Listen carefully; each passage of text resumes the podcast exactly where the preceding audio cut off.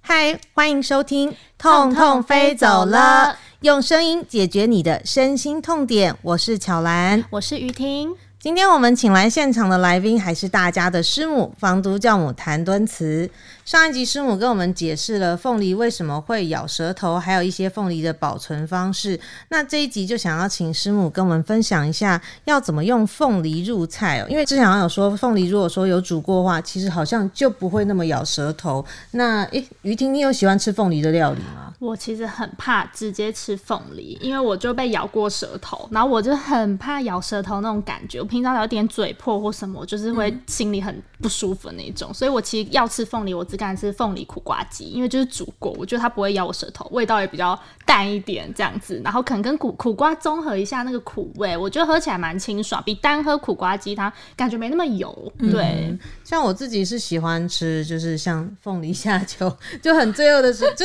可是你就觉得有凤梨的甜，然后有虾子的甜，这样一起吃真的是、又是炸物，对，又是炸物，就觉得整个身心被疗愈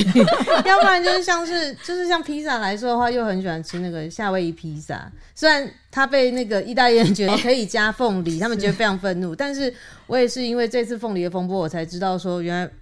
那个夏威夷披萨竟然是加拿大人发明，就想说不是感觉是台湾吗？对，结果他们自己跳出来说是其实是我们做的，没有啦对，那时候也就是觉得其实就是在这次的凤梨事件里面其实也是学习到蛮多的那想要说师母有没有比较可能凤梨要怎么样去煮会比较好，或者是说凤梨在经过煮了以后会不会可能它的营养素就流失了，那我们要去怎么样去做一些保存呢？其实凤梨是一个很特别的食材因为我们知道有一些东西只能跟白肉搭，只能够跟海鲜搭，或者只能够跟红肉搭但是凤梨是一个很特别的食材它无论跟白肉、红肉、海鲜其实搭起来那个味道都是更好，它不会就是说不会去拉住原始的食材，而且呢会加速这些食材不只提升风味，还会加速它软烂那像我自己呢，因为我的小孩以前在念小学的国中高中我们都是一律有带便当那当然现在不用带，但是呢我其实以前常喜欢做一道这个便当菜，为什么？因为我们知道便当很怕蒸了以后它的那个颜色变对，有些菜都会变黄然后就很难吃，所以我小时候超讨厌吃蒸便当，我也是可是我们妈妈可能选错东西可能到后来我就说我可不可以去合作社买便当因为我真的很怕那个蒸出来的味道真的不过我孩子他跟我看起来是因为菜没有带队，真的没有做对，因为他们都还蛮喜欢带便当的而且他同学到现在都还会不止到连到现在不带便当了嘛他的以前高中同学都会说我们能不能来你们家吃饭，因为他们很烦我们家的对，很烦我们家的饭菜。所以你在帮他带什么其实就是要让他不变色然后但是我还是要讲一个就是还蛮重要的，如果你家里还有小孩的话这个以前有一些研究小孩子带便当比较不会变坏假的这个研究是什么？这个以前林医师就蛮注意小孩子的那个就是教育所以他对很多事情就只关于有小孩子的这个他是很在意的所以他就说这个小孩在便当比较不会变化，因为家里的饮食或者是妈妈的味道所以呢我们家小孩都在便当那我常煮这一道菜就是用绞肉那你可以选择鸡肉或者是猪肉都可以，那你可以选择鸡腿或鸡胸肉都没有问题那你就先这个很容易的煮它就是你先把这个猪肉或者是鸡肉下去就炒一炒，炒的有点变白之后加毛豆这两个都是良好的蛋白质，而且呢毛豆是台湾的绿金那再来毛豆也有高纤维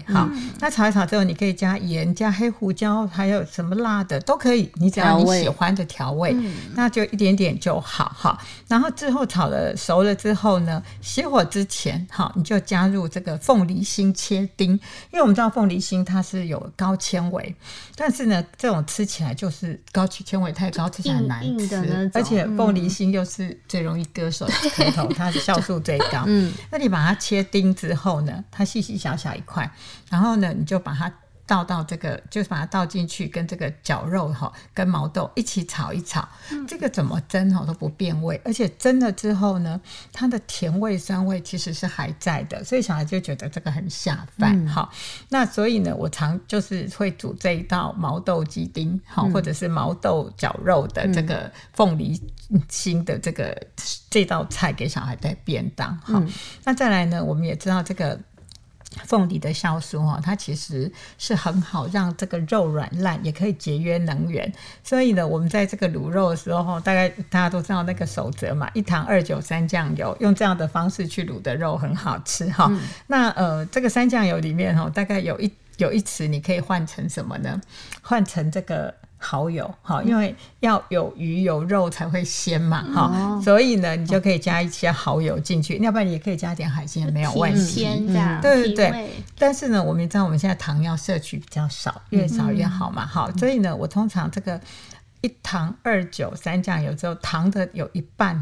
我会换成什么呢？换成这个凤梨。好，我就糖就只有一点点，甚至不加，然后就把凤梨切块，然后呢就用凤梨肉，然后1糖2酒3酱油这种，就是再加酒加酱油，这样把它加进去去卤它。那平常我们卤肉要卤到你喜欢的那个口感的那个软烂度，比如说你一般可能要1个小时，但是如果你加了凤梨进去的话，其实大概30-40分钟就可以了，差很多，差很多。而且有些人他会先用凤梨，就是凤梨把它切碎去腌肉，那你这个在煎肉排的时候，它也软烂的特别的快。好，所以呢其实它的这个酵素可以加速软烂。那其实我们也知道吃肉有时候光吃肉很腻，会有油啊等等，但是你加了凤梨之后，吃起来呢就没有那么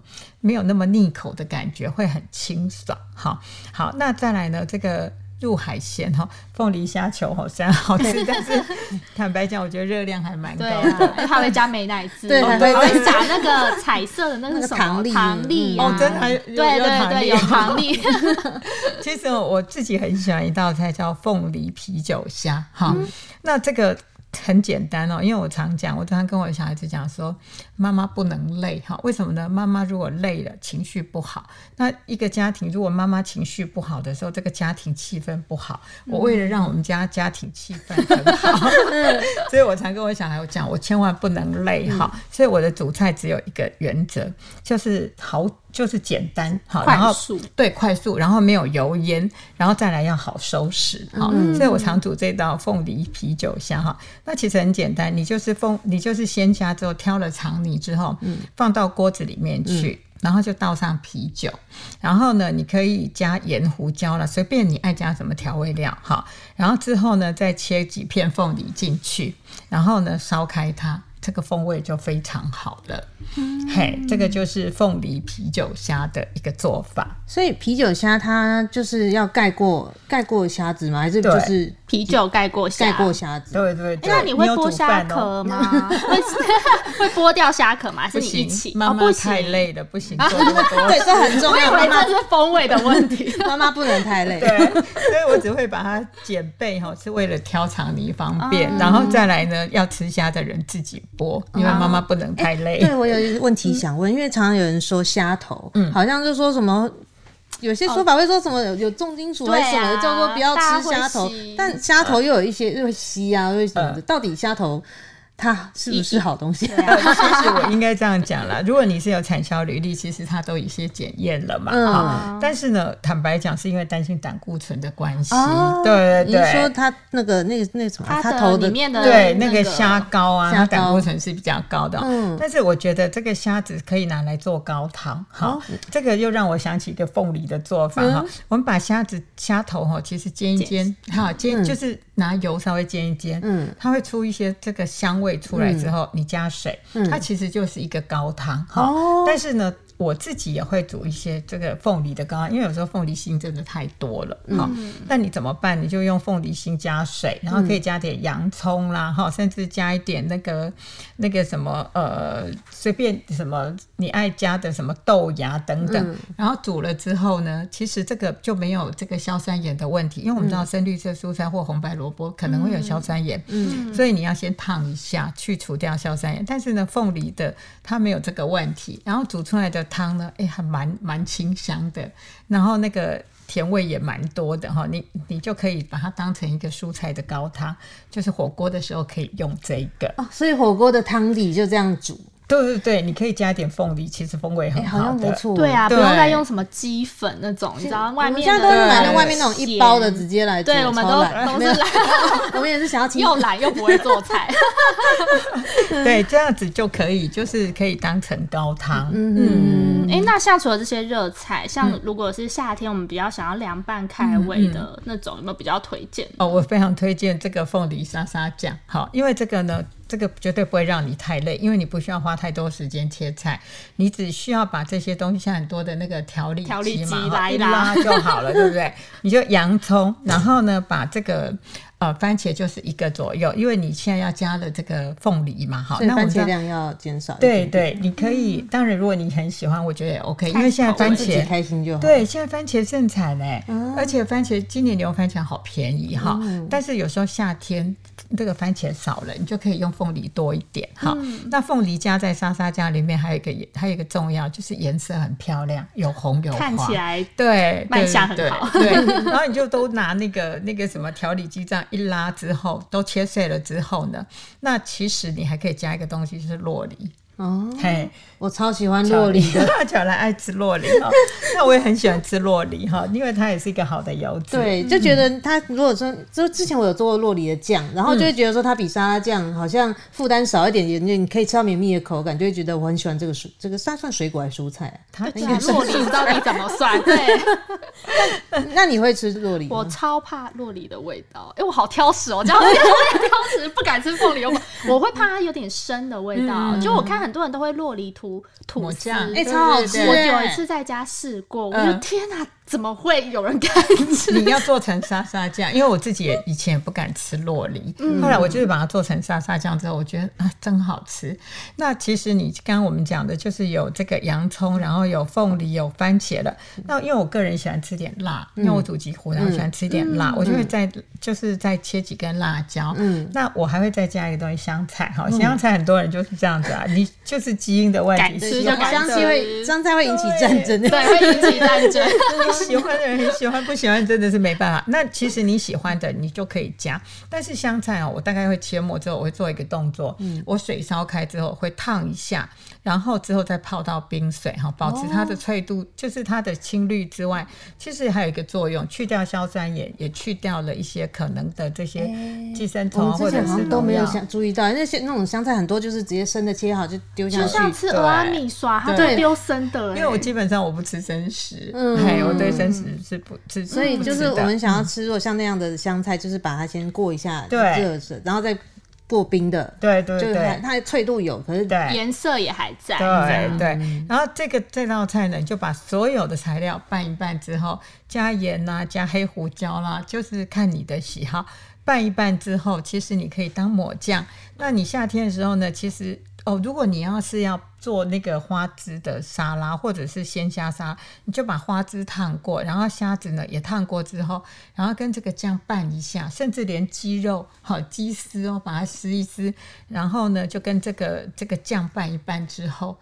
这样子就非常美味了。其实这样光听我就好想吃，对，肚子突然有点饿，而且有点类似泰国不是有一道菜很像，对不对？对，就是凉拌沙拉，然后还有虾又有芹菜。我记得泰国料理有一个这种。但是因为泰国料理它会加一些鱼露啊，加一些糖，对对对，它会更重一些，所以味道会重。但是你看我们这个酱呢，其实就是凤梨啦，还有这个洋葱啦，还有番茄的原始味道。那顶多再加个酪梨嘛，然后加个盐，加个黑胡椒，其实这个等于就没有什么负担的。那如果说会怕那个洋葱，生洋葱辣辣的，会有什么处理方式？这个洋葱很多人还戴着护目镜，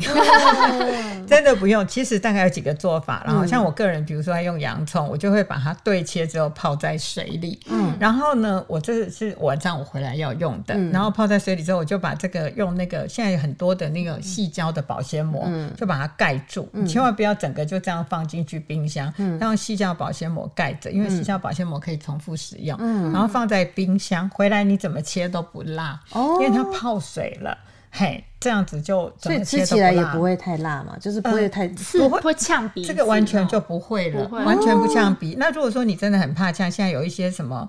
改良的洋葱，像紫色啦、白色的，你都可以去试试看。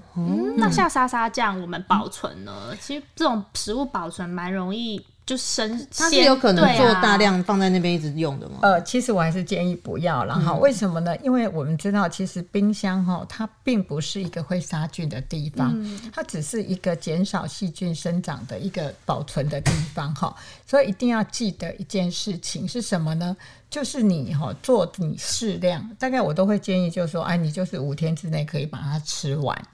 但是一定要记得一件事，你每次做完就是你在做之前你的食材就是要生熟分离，要干净，不要湿哒哒的、像洋葱洗完你沥干，然后番茄呢擦一下，那凤梨是含水的，你就记得你的刀子先擦干，砧板是擦干的、然后就用那个拉把把它拉了之后，很强调食物调理机对对对，因为切菜很麻烦，你知道要切的那么水，所以有妈妈的心情，对对对，然后就把它就是倒好，倒到那个干净的容器里面拌好、但是一定要记得一件事，就是你每一次取用的时候一定要用干净的汤匙筷子去把它捞出来、这个快夏天了，西瓜也会盛产，其实在国外蛮多这样的案例，就是那个西瓜买回来不是盖一个保鲜膜嘛、对啊，然后他是独居人，他想说我这个西瓜我要自己吃，反正就我自己吃，我今天吃3口， 对， 對，然后就打开来用汤匙挖这个3-4口，然后呢又放回去，隔天再吃3-4口，但是就李斯特菌感染，然后甚至到败血症。但为什么这样会有李斯特菌呢？是他自己带上去的吗？还是对，其实李斯特菌有很多的这个来源，而且它在冰箱里面其实还是会长的、还有其他的东西、对对，然后你其实你认为这我自己吃的很干净，其实嘴巴的细菌是很多、然后你这样挖了之后你就把它冰进去培养啊，不是对培养皿，对，所以、一定要记得就是说你用干净的取了之后、然后呢再把它就是盖好之后放进去、然后你的在切菜的时候真的要生熟分离、然后尽量水分沥干擦干、那你干净的状态下其实是可以保存到5天是没有问题的。师傅你之前好像有提到说凤梨好像也可以做一些甜食甜像是甜点也是很喜欢吃，就是罪恶感深的东西，没错，怎样都不能放过甜食我觉得这个甜食有时候就是说其实我渐渐的会觉得一件事情啦，就是说与其你叫他不要吃，倒不如去健康，对对对，健康吃。像我的小儿子他念大学之后他就去学做了一些西点，好，他会做西点，他会做，他的兴趣吗？他就跟我说他不想当一个只会叫病人不要吃这不要吃那的那个医生对，他想要去了解怎么做，然后可以知道怎么跟病人说，还是要做给妈妈吃的。没有，你有吃过了吧？我也吃过，像我们做过，我也跟着他一起上课，只是我很不专心我在跟小孩子玩那其实呢我要那个讲的是什么呢？因为后来我就把这个方法运用在那个就是洗肾病人的一些蛋白质、因为我们知道洗肾病人他可能有时候我们就说你蛋白质不够，你多吃一点蛋白但是其实这样吃很难吃。后来我就让他们做蛋白饼干或者是蛋白面包他们就觉得说这样可以吃掉好几个蛋白那所以呢其实我会觉得说在这个现在我们就有做一些那个无油少糖的啦然后就是说我觉得你其实可以把凤梨做成一些甜点